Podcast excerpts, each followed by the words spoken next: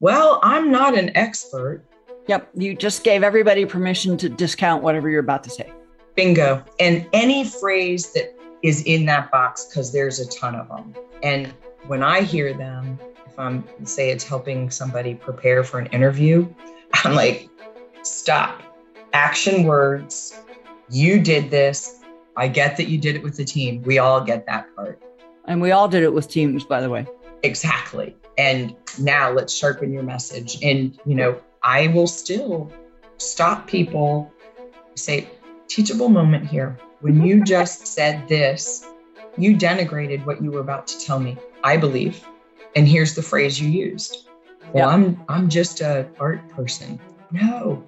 Art and design is actually huge in robotics, right? You said, no, no, no. That's the skill you bring to the table. That's the value you bring to the table. I am the only person to have walked in space and gone to the deepest point in the ocean. Hi, I'm Kathy Sullivan, and I'm an explorer. Exploring doesn't always have to involve going to some remote or exotic place. It simply requires your commitment to put curiosity into action. So join me on this podcast journey as I reflect on lessons learned from life so far and from my brilliant and ever inquisitive guests. We'll explore together in this very moment from right where you are. Spaceship not required. Welcome to Kathy Sullivan Explores. Before we take off, I have a gift for you. I believe that no matter where you are today, an active thirst for knowledge will help unlock your ability to live a life of meaning and happiness.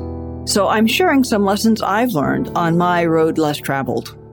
Over at KathySullivanExplores.com, You'll find my seven astronaut tips to improving your life on Earth. When you sign up, I'll send them to you and also make sure you're the first to discover future podcast episodes and learn more about exciting adventures ahead. Just head on over to KathySullivanExplores.com. What do you talk about at the dinner table if both of your parents are spies? You'll discover one family's answer to that question from my guest today, Renee Wynn. To the outside world, her parents were simply systems analysts. In fact, they were analysts and operatives for the American Intelligence Services. And that's just one intriguing tidbit from Renee's fascinating life story. She spent 25 years working in information services at the Environmental Protection Agency before becoming Chief Information Officer, or CIO, at NASA. While many people might consider CIO a humdrum job, the challenge and fun of delivering cloud services in space is anything but. Renee's career path reminds us that it's not what you major in at college that matters, but whether you built good reasoning skills and became an active learner.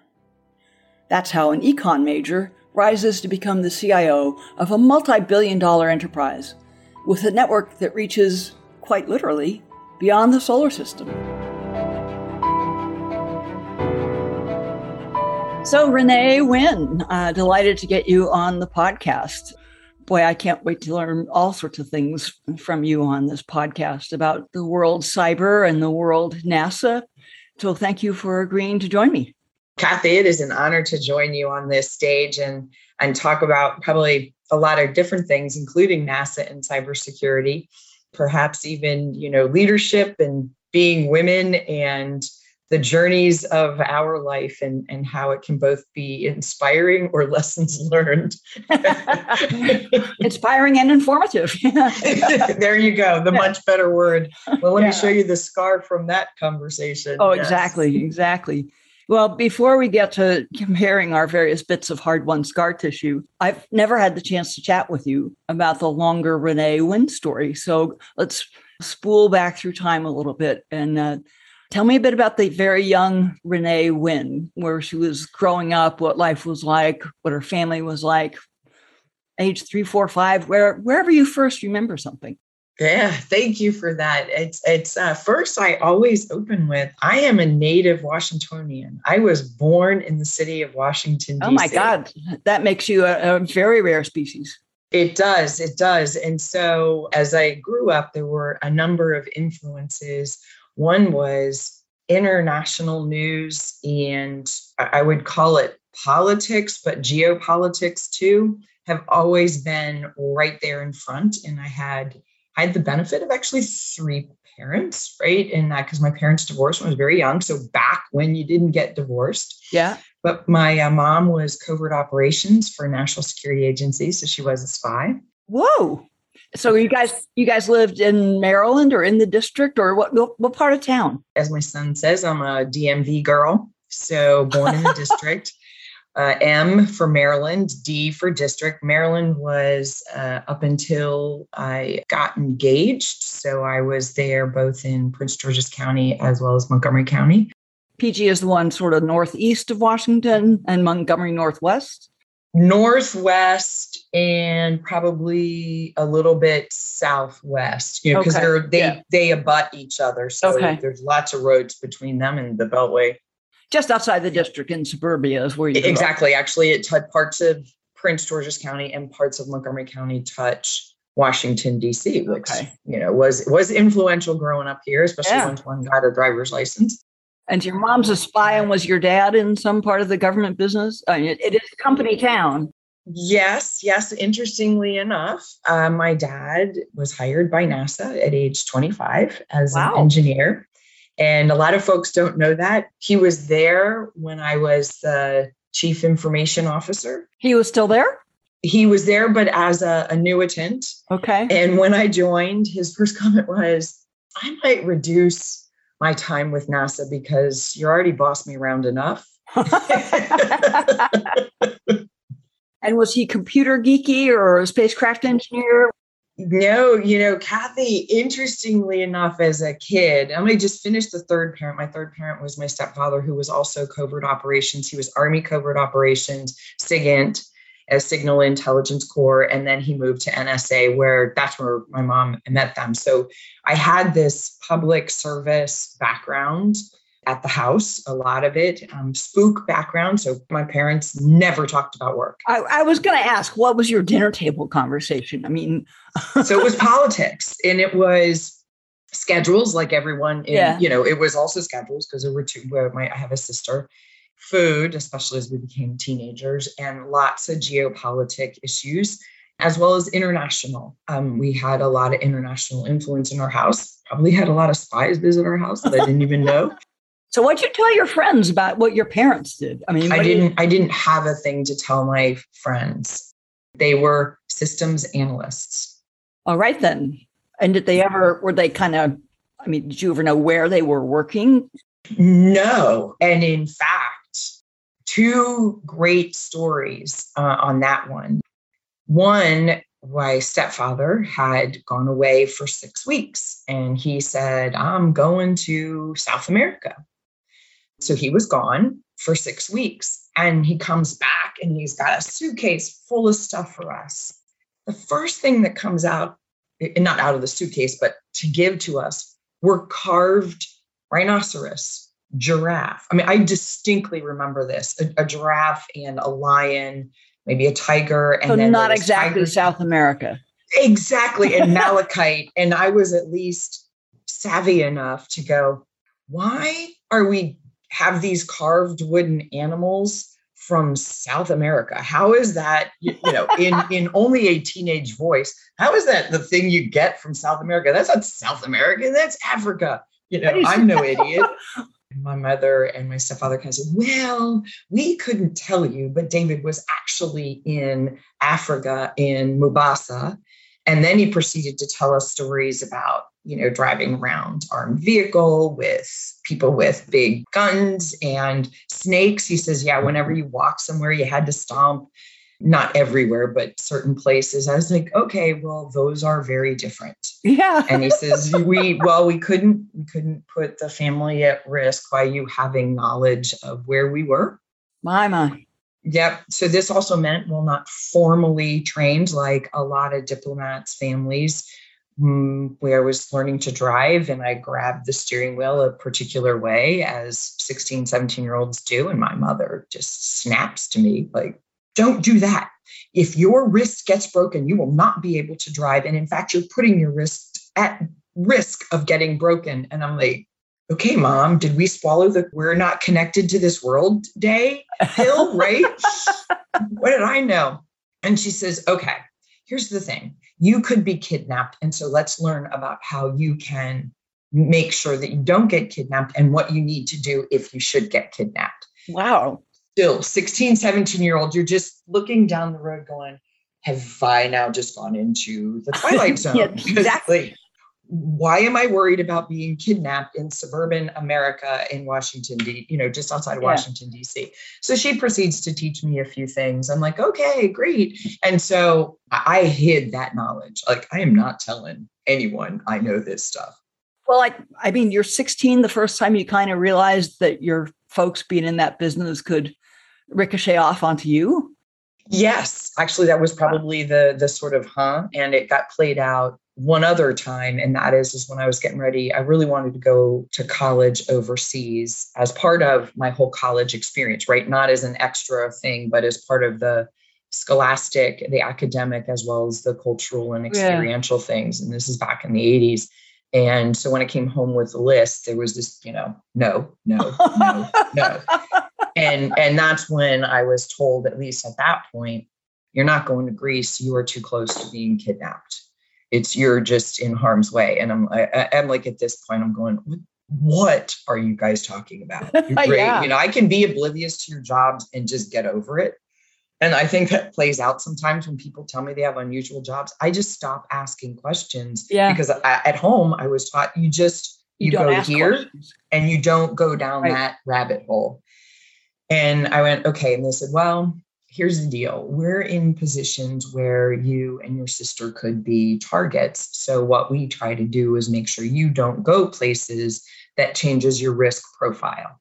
The united states is fine. The other thing we have to think about is whether if something should happen to you can we help you in any way? And help my interpretation was not just what a parent typically would do right. to help right but that there were resources associated with it that were not the typical resources. Yeah. We're not, it's not, we're sending you traveler's checks. Exactly. Exactly. yeah. Right. Exactly. We'll just send rent, you know, cryptocurrency in this day. Yeah. Like, no, we're not an option. No. I, I, more like SWAT team. exactly. Exactly. Exactly. Yeah. You got it. We're going to do an extraction operation here. Exactly. And and that's if if I was worth saving, right? I mean, let's just be real about geopolitical issues. There are some they'll try to do something for, there's some that they will absolutely do something for, and there are people that yeah, they'll just nod and say thank you, take a number. Yeah, exactly. Yeah. Wow. Yeah. So, you know, it's all right. It's all right. You know, it actually helped being the chief information officer. What did you guys do for vacations? Uh, beach, we we just got lazy. My parents was like, boom, out cold on the beach and that. So ultimately, so your listeners know, I did go to the University of Freiburg in the Black Forest. Oh, um, oh, nice. So it was great because I was in a secure situation as far as they were concerned. Yeah. I was in the area called the Drei Ecke Three Corners. Um, because I was that far, yep. and this is with West Germany, the three corners, Germany, yep. yeah. Because then you're France and Switzerland, so all the borders are good in all of that. And um, it was a great experience. And so vacations were always spent at the beach. And I spend all my vacations doing adventure things because I love the beach and I can do it for a week. But after a while, I'm like, all right, stir crazy. yeah. Make yeah. wild things happen. So I spent my third year of university in Norway. And may I just say that no planning anything like what you just described occurred in my household.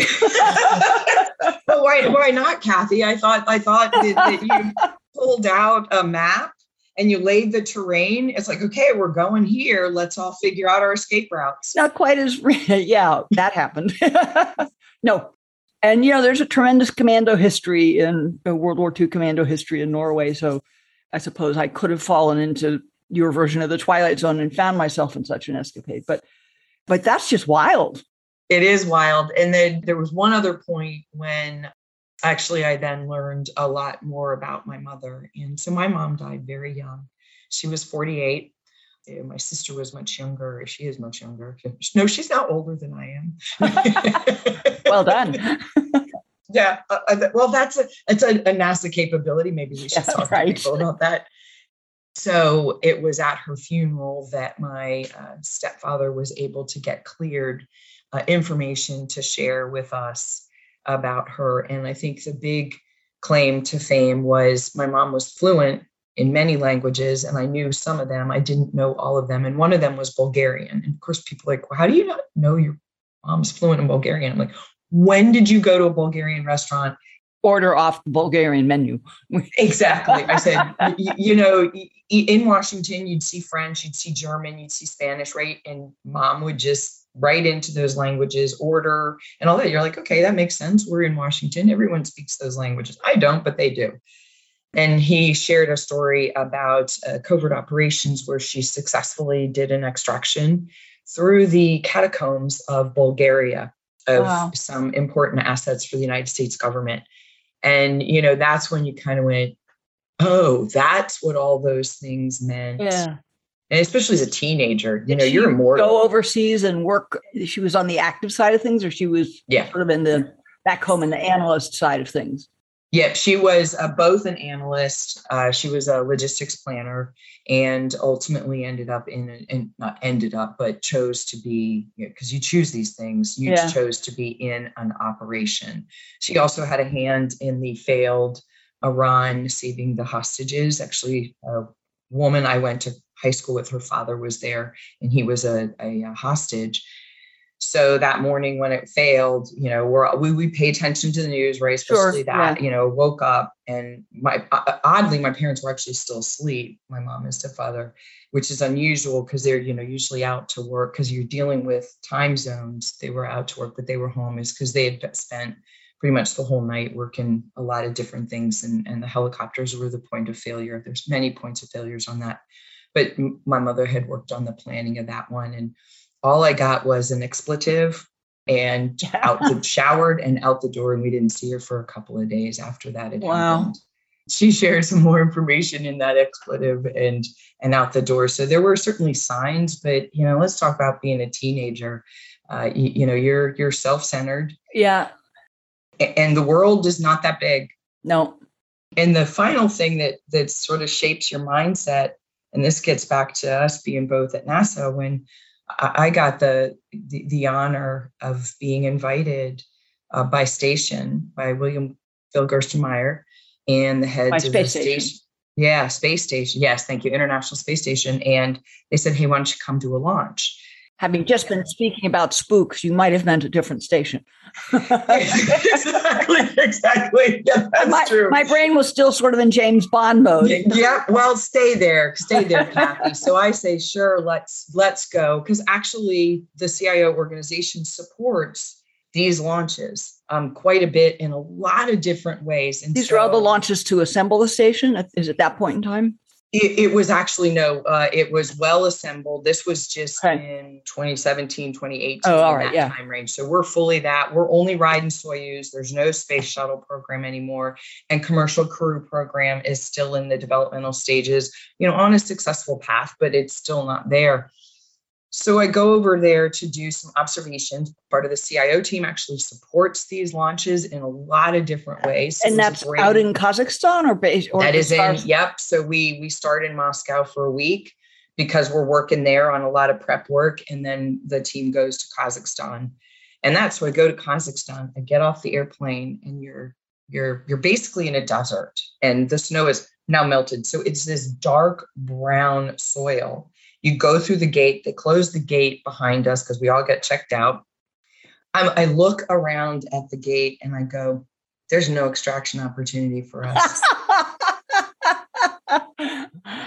your parents, your well, I don't know if they trained you, but they it seeped in clearly. it did. It did. So I do look at things sometimes going, out's going to be tough.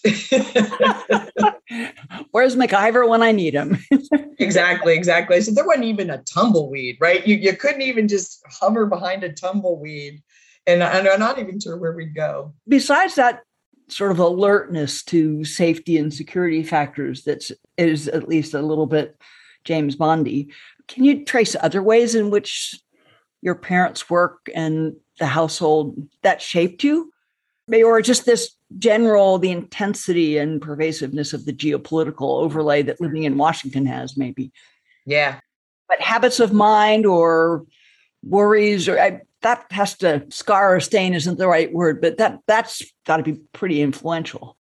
I, I think so, right? And I've heard some of your podcasts, and just like your other guests, there's a lot that influences a life, right? So, yes, it influences life. You know, keen interest in what's going on in other places besides my lovely little United States. And I love the United States, right? A keen interest in getting into situations where I am the, I'll use the term the immigrant, not the native going and you've gone places, right? And you get ready to go places. But when you get there, it's a full experience. It's not the outside looking in to prepare for your effort, right? You into space, you going at the depth of the ocean, do all the preparation, and then you get there. Yep. And you can't ever have fully anticipated all of what being there is going to feel like, sound like, smell like, mean, start to mean to you right away? Yeah. I I love to go do that because it's it's a reminder of I think gratefulness and appreciation. It's a reminder of what people have done ahead of you. So as a female leadership, right? My mom actually successfully sued and ultimately was a class action suit against NSA for their discrimination against women.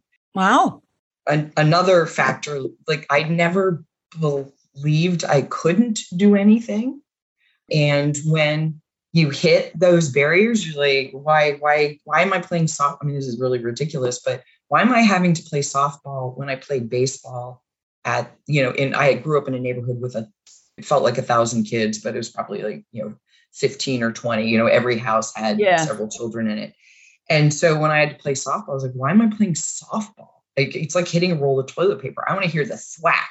I want to see that thing roll. And you know, then all of a sudden you get into society and you start to see these differences, but you've already been shaped with your biases and with your um, some of your self beliefs, and they all they switch and they change and all of that. But growing up in that house of and my dad at NASA, right, reaching, pushing, pulling, going, no boundaries and problem solving. I mean, household like that, folks like yours, I imagine it must have been you know instructive in a subtle way to just watch and listen to them plan a vacation or solve a household problem. Right, exactly. There there's nothing in my house now especially that doesn't require brainstorming. Even when you're like, okay, let's just go. All right then. So Montgomery County and Freiburg for a little while in college where where did you, or where was your main college and your major? And I mean, did you know at some early days, I'm going to go to college and I'm going to major in this and be that? Yes, to college. Uh, so I graduated college before my mom and right about the same time as uh, my aunt. My mom's the oldest of, of a few, and my dad college. And at this point, he had his PhD. So education was the thing because you know my mom didn't my grandfather like everyone on the generation behind or two generations behind was they pursued education read and things like that but they didn't get the but not school education. Yeah. right. That's a really critical distinction. There are lots of ways to get educated one of which yep. is school. Yeah. Right. You, my grandfather got a law degree and this was and he passed the bar but he never went to law school. So it is there's a little different era but there are ways through things. Go with what you can do until maybe you can do the thing you really want to do. Yep. And so yeah, so education was a, a given. There was there was it was school. Now I was groomed despite great reluctance to pursue engineering and was offered quite a bit in terms of an engineering schools. I refused. I was not no. exactly. One, I was tired of being in advanced math and science classes as the only female. And, and in high school, we're all dorks. But I to, I was like, these guys are dorks, right? And there were some behavior things, but I didn't chalk it up to gender. I was like, you're just dorky. You're just a dork, right? Yeah. You, are not. Don't be. You're not bothering me, but I'm tired of being away from my posse, my peer group, my fem- you know female surrounded by the weirdos. Exactly, exactly. And it, I, I mean no disrespect. It's old, people. It just gets old. Yeah. It does. It does. It's like, why can't I sometimes talk about this or that? Why does it always have to be this? And you know, and I excelled in those things. And so I actually intentionally went for business. And I'm glad I did. Because uh, ultimately I ended up both in business and running, engineering, yeah. And in and in a background of a, a tech in a tech business. And so so I chose my school and I went to DePauw University in Greencastle, Indiana. And I did it for Wait, what? Things. I mean, that, I even I even know of DePauw, but from suburban Maryland, Washington D.C., that's like nowhere. I had criteria. Really? I did. I always was like, well, how am I going to make this decision? Right.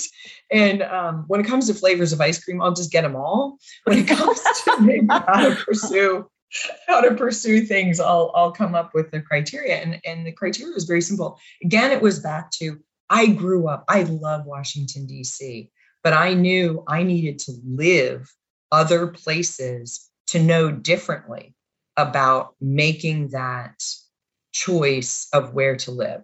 Because your first few jobs, you can choose, or at least I assumed you could choose, which I was able to choose. So it was all good. So I wanted to go be different. I wanted to leave everything of comfort behind. I wanted a Greek system so that it would be easier to be part, become part of a network and okay. gain friends of like-minded friends and friends that were also different. Fraternal system. Not all cookie cutter. Exactly, exactly. There was likeness and there was difference. And I wanted to go to school overseas. And that was my criteria. Anything about size or setting? I wanted small. Okay. I'll admit this. I skipped school a lot. Oh. I was bored and I kept straight A's. So no one asked any questions. I mean, they did look at the absence number in classes because it yeah, was on the weird. Yeah. Yeah. Yeah. She's like, okay, you've got A's and you haven't, you have been out of most of your classes more than 10 days. Like, mm, yeah,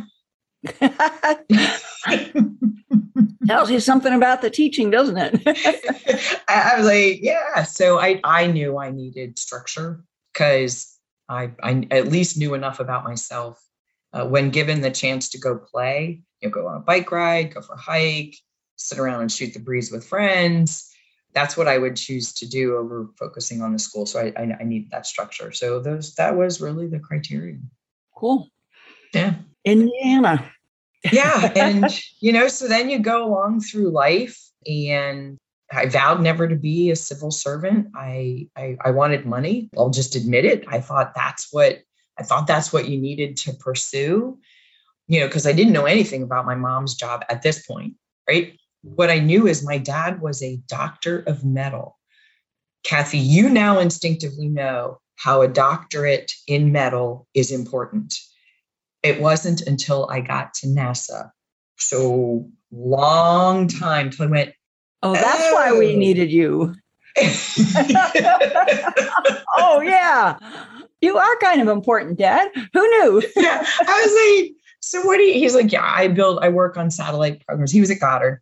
I work on these satellite programs. I do this, do that. Oh, he's got to dart off to this, dart off to that because it had a failure and all of this. And I'm like, okay, yeah. All right, can I have the keys? Yeah. got, a, 20? yeah. Well, yeah, that too. Yeah. I wasn't going to say that one, but yes, that was, yeah, two hands were out. Right. Car keys and money, please. When did you finish university? Uh, I finished in 85. Okay. So the space shuttle's up and running and all, and you're maybe a little bit aware of that, or did that all fall away when you went out to? Aware because you know dad worked at nasa and while my parents were divorced right there's still a relationship there. So you know i know what's going on in in shuttle and dad's talking about it and stuff like that but it's it's kind of background noise for me. I'm not i'm i'm like staying away from at this point i'm consciously trying to stay away from public service. My first job because i came out in the 80s and it was hard to find work then I sold shoes, which was actually made no money because I love shoes. I love shoes. that doggone employee discount, man. exactly, I did. And you know what's interesting? I say this, and going back to greater diversity in the workplace, Janet Kavandi, yeah. she loves shoes. Yeah, Janet Kavandi, for those who don't know, is a fellow astronaut of mine, uh, of a younger vintage, shall we say, who yes. went on to run the uh, the Lewis Space Center in Cleveland and is now joined one of the startup private space companies. Yes, she's amazing. She's amazing. Yeah. And, you know, as you know, being around amazing people sort of bring you improve your game as well. She walks in and I'm like, I know that she's a former astronaut. I know this. I even saw her picture when she went to training at Star City in um, Russia. I found hers and Ellen Ochoa, former center director for Johnson Space Center, former astronaut so it was really cool to see that. And I looked down, she's wearing some awesome shoes. And what comes out of my mouth, I'm like, Janet, those are awesome. Where'd you get them? and she's like, oh, right. She lights Me up. Tell exactly. And I went, great. So it was a connector, yeah. a, a love of something. Uh, and and it is a way to connect with actually now my son's a sneakerhead so uh, it's a way to, we connect there and i can connect you know across and diversely when it comes to shoes with people. So you never know what's going to help you with that.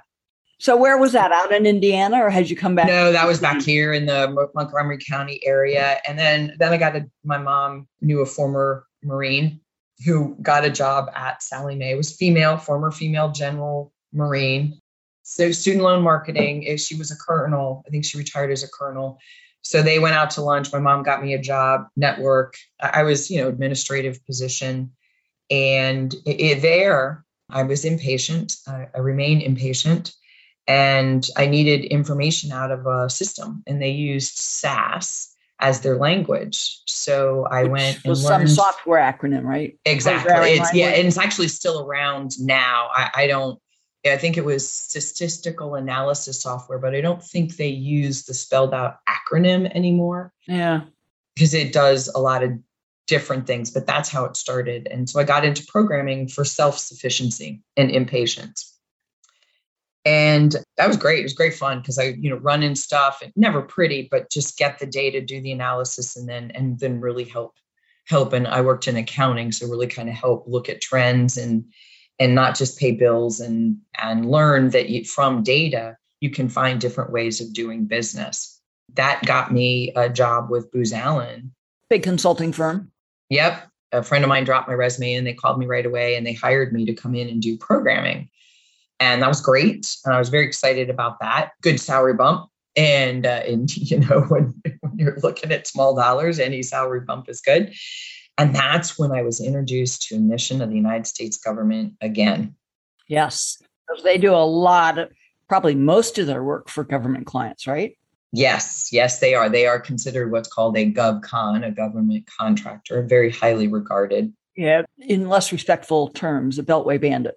Yes, exactly, exactly. And so I, uh, I, I went to them and uh, my client was an epa and i didn't i ended up not doing anything with programming but i was the interface. I was the, because i understood enough about the programming i could talk to the client about what he was looking for and then the team and i would brainstorm and there was an excellent programmer there. Like i, I would never have been able to compete compete just the way he thinks gave him a leg up on what i could do but teamed was great because I we could translate and and and really pull things together. And and we were a great team there at the Booz Allen team. There were about four or five of us. What kind of stuff were you doing for the Environmental Protection Agency? So this is also when the government had to start justifying its budgets, like with data. How many widgets are you buying? What's the cost of the widgets? What is the benefit to the United States public? And I got connected to the Superfund program, which is the cleanup of highly contaminated properties across the United States. Um, these are stories you hear about quite a bit. Uh, there was the movie John Travolta was in, Civil Action, right? Chemicals coming out of showers, dermal exposure, inhalation exposure, uh, groundwater exposure. Yep.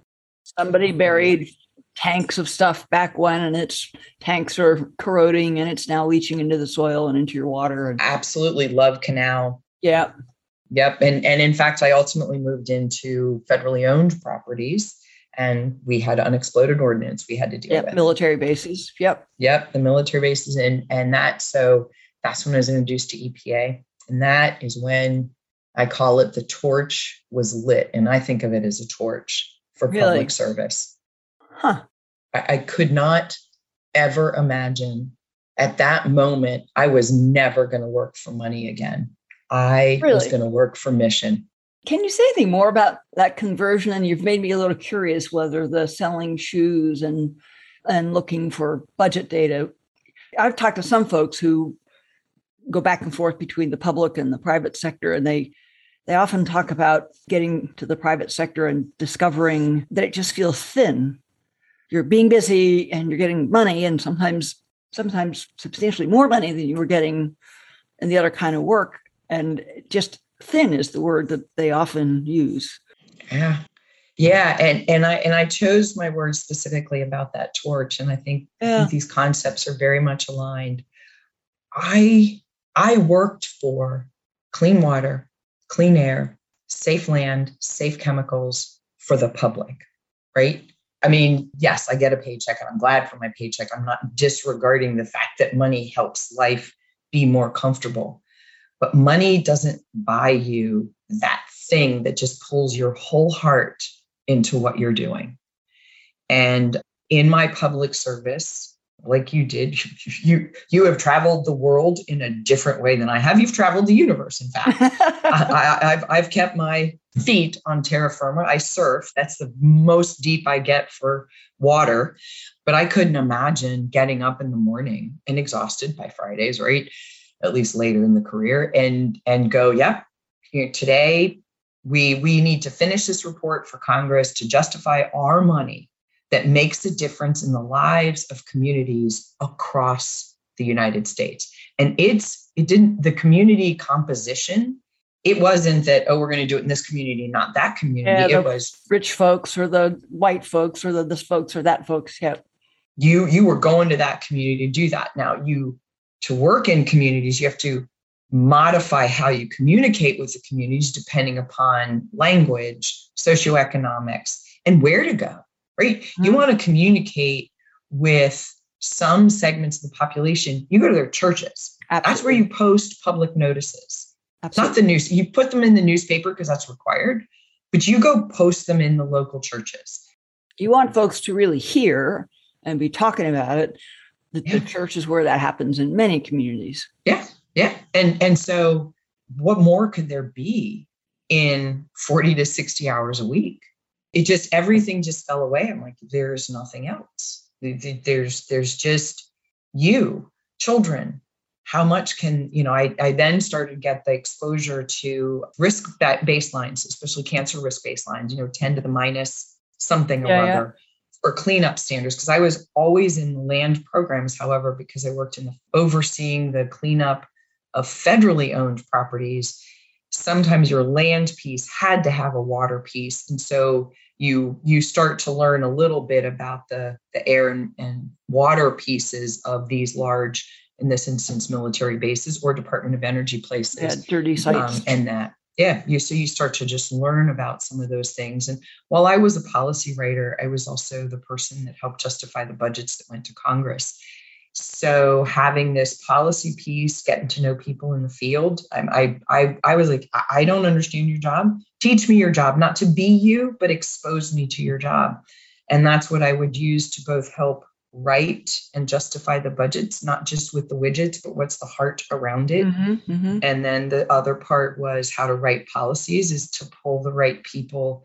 to the table and make sure that the people you are writing the policies for get a chance to review it.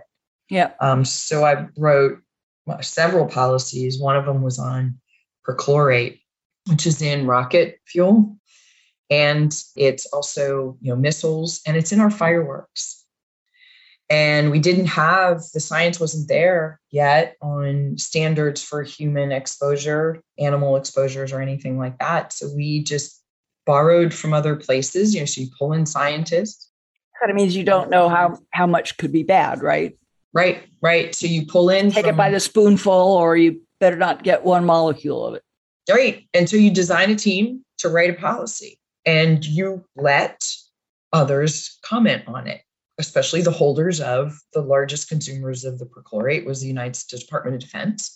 And you know, we gave it to them to review because they were the ones that had to make the framework happen and we needed them to have it happen right so you can't be fighting at every site you need to fight over the pieces of paper so that when you get out to the facility or site the teams can collaborate and figure out the best Get the work forward. done yeah yeah yeah so how long were you with epa or booz allen did you stay on the booz allen side of the fence or did you hop over and become a civil servant I hopped over and became a civil servant. So I, I got out in 85. So I sold shoes for a year or so, Sallie Mae for two years, uh, Booz Allen for two years, roughly, you know, almost exactly in that. And then I joined EPA in 1990 as a civil servant. And then I, I went to, I was there for 25 years and went to NASA in 2015. Yeah.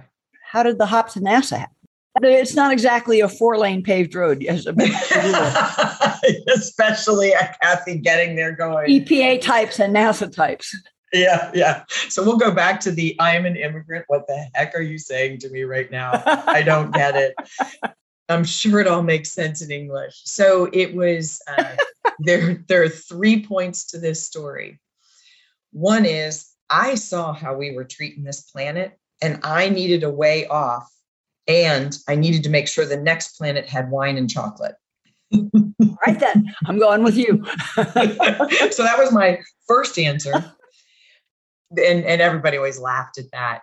The second piece was I moved into operations kind of the last, let's see, 11, 20, about the last four or five years of my time at EPA. Although while I was at EPA, I was always using computers. I was always doing some programming.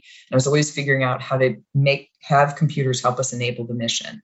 So there's a theme through all of this. Computers and that just kind of grew organically it just grew organically because computers were entering the well, workforce yeah. very organically at this point too.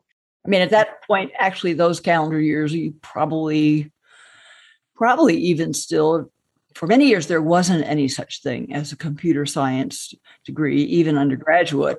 There was, but it was all programming. The right. punch cards never drop your box of punch cards. And then for many, many, many years, some schools had computer science, but they were, like you just said, it was kind of teaching you how to punch cards.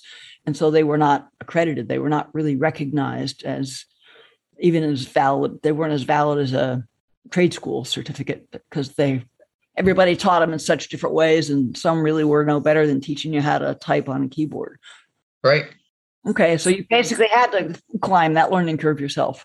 Exactly, and and anybody would anyway. And I'm I'm a big believer for college in many things, but I also because we have such huge shortages in cybersecurity and, and data science, I believe there's a there's other ways to bring awesome people into those fields and other fields too. But those are just the two I end up kind of playing with now at the the latter part of my career but I got in because I was always dabbling with computers, trying to enable what it is that I wanted to do.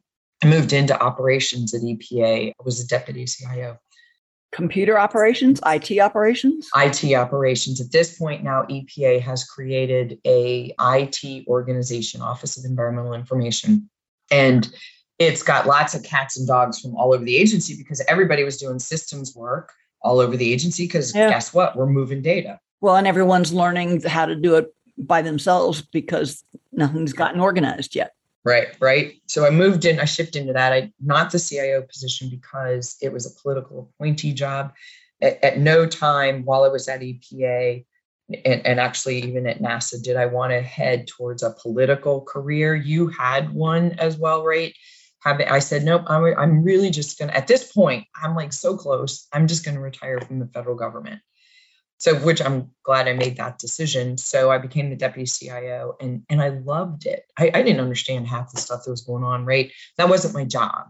My job was to ask questions and my job was to have people work together as a team and to serve the customers. And at this point also enterprise management of it is hard. Oh, it's actually it's just hard anyway. But the tools are changing. You know you're going from desktop provided software that you know i had you had now i've got my my son is here and my nieces are here in my son's lifetime he's had software only done on your computer but his working career has always been software out there in the cloud run. somewhere. Yeah. Exactly. Right. So you're having to do computer based, you know, individual computer work. So it is, it's, it's really hard and it's always hard, but it's got these different complications associated. Maybe it's just always just different complications. That would have been the era. Tell me if I have this wrong. That because the, the software was resident on each machine, and so if you had, if you personally had three computers, one at home, one at work, one at the, your vacation home, each of them could end up with a different Yeah. of software on it. And if you wrote a document on one, there was no magic way it ended up on the others. It, it was a whole different mindset to think about. Wait, where do I? Yeah, where do I have that? Because it's on this one and not that one, and it's in this version and not that version. Yeah. Now your computer is basically just another window into one Right. one in the same environment. It's kind of like I, I can look through any telescope and I get the same view. Exactly. As an excellent analogy. And to add to that, right? So imagine running something where you have to visit 15,000 computers for Yeah. the latest update. Physically handle fifteen thousand Yeah, computers. Yeah, yeah, Yeah. right. And you know, when a document was lost, if that computer hadn't been backed up, yeah, it's gone. gone, gone. Yeah, yeah. We don't have that now. In fact, you can switch between your mobile phone and your computer. In fact, you can sit down at your friend's computer. Exactly. And look at your environment. Yeah. Exactly, exactly. And so th- that's what we dealt with. But I loved that stuff. I loved being called dumb, ugly, and stupid on a regular basis. I mean, you, you run IT. If you're in operations, Oh yeah, you're going to get insults. Yeah. Yeah. Oh yeah, I I have been yelled at and at NASA too.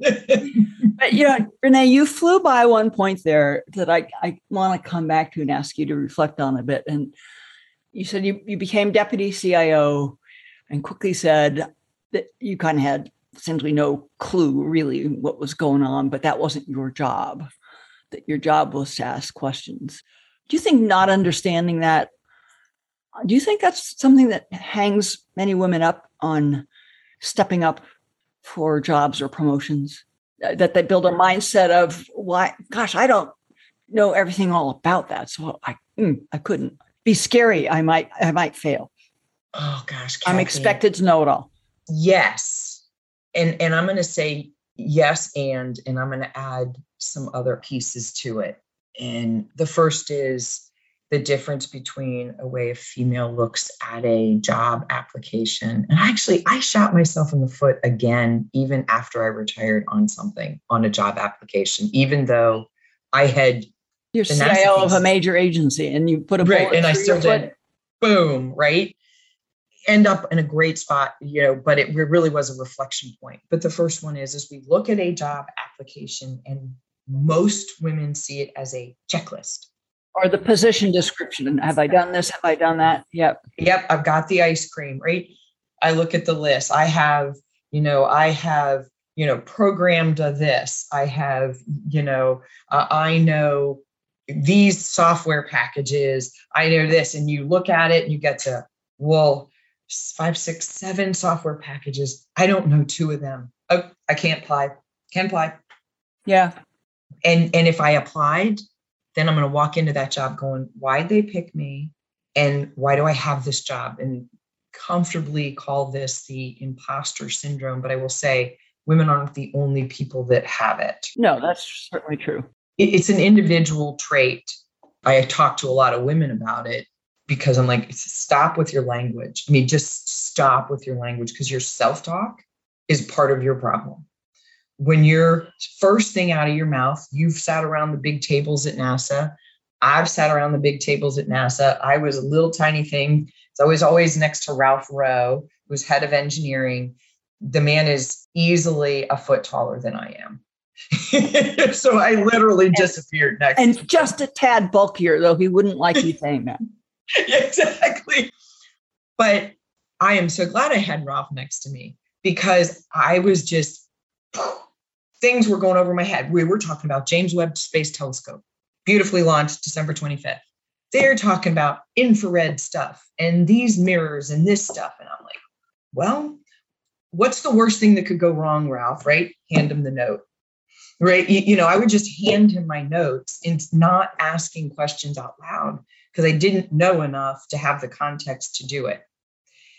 But I was asking him questions. I just wasn't voicing them outside because I was intimidated by the surroundings. Mm.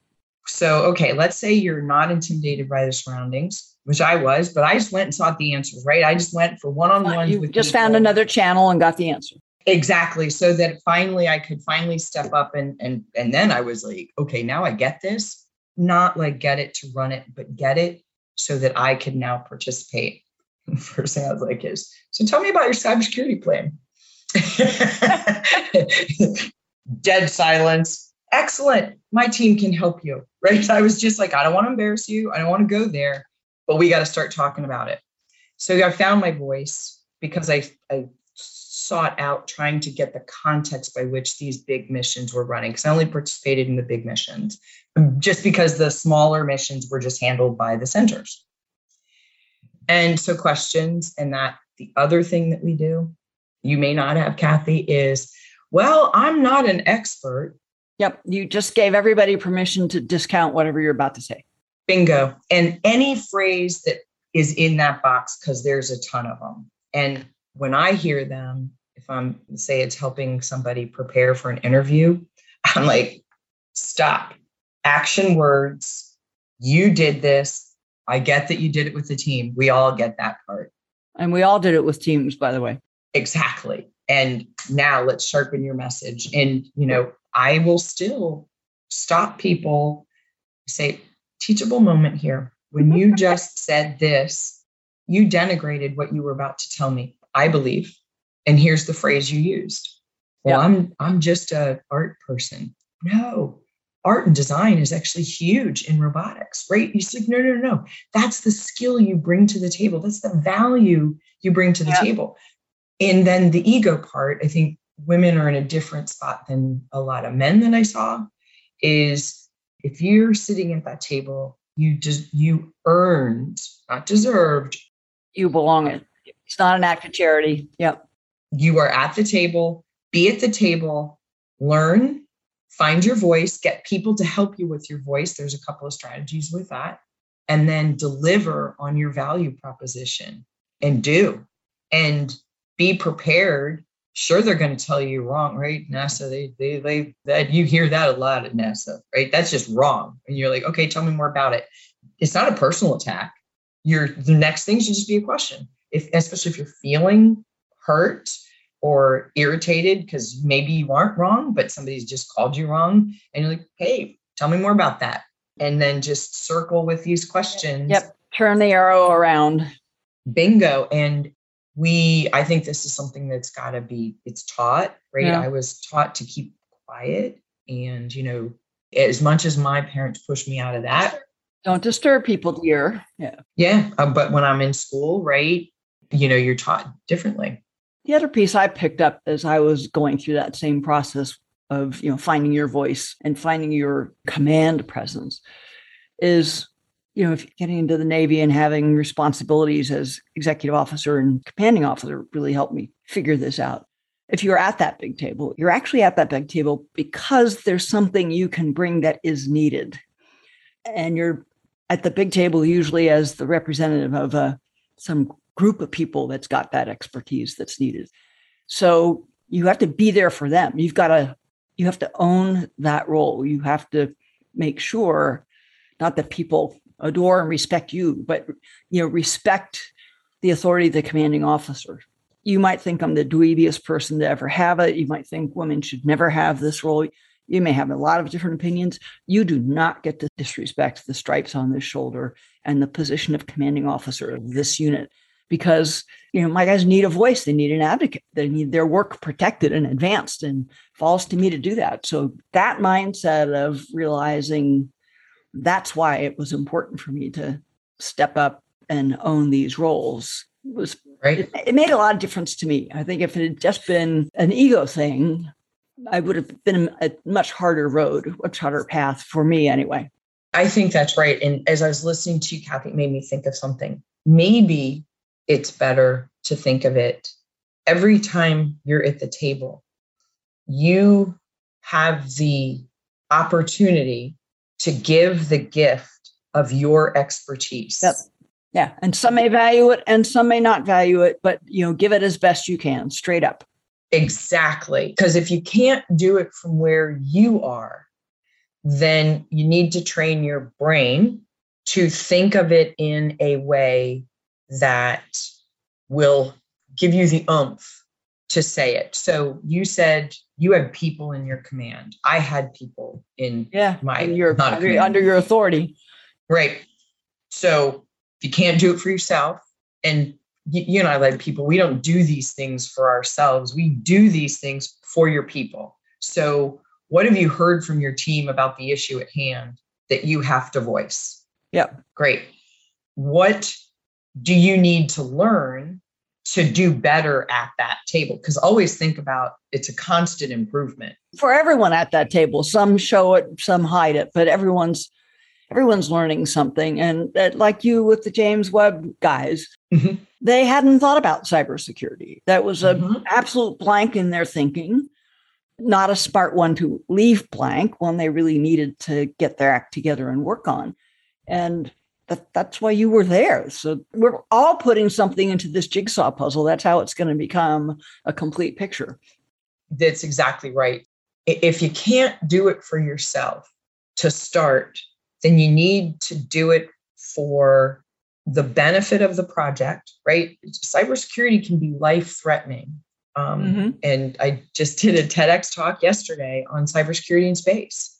And, and I talked about space debris and with the growing space economy, we got to be thinking about these things now. And we've seen things happen, seen like on a network, right? You know, Russia versus Ukraine, and Russia now going after anybody that helps. It, it's a real thing. And guess what? Those are space assets too. Now, I'm not in classified environments anymore, but I am sure there are stories because I used to see the stories in classified environments. So I'm not thinking it just went away because I'm not there. I, pro- I promise it didn't. yeah. So there's the project's success or kill it because maybe it won't be a success and That's let's right. quit yeah. spending money on it. There's your people and um, and it's you know for the overall mission or the overall bottom line for the company so if you can't do it for yourself and i get that you can do it for these other things exactly these are these are higher purposes and worthy callings yeah.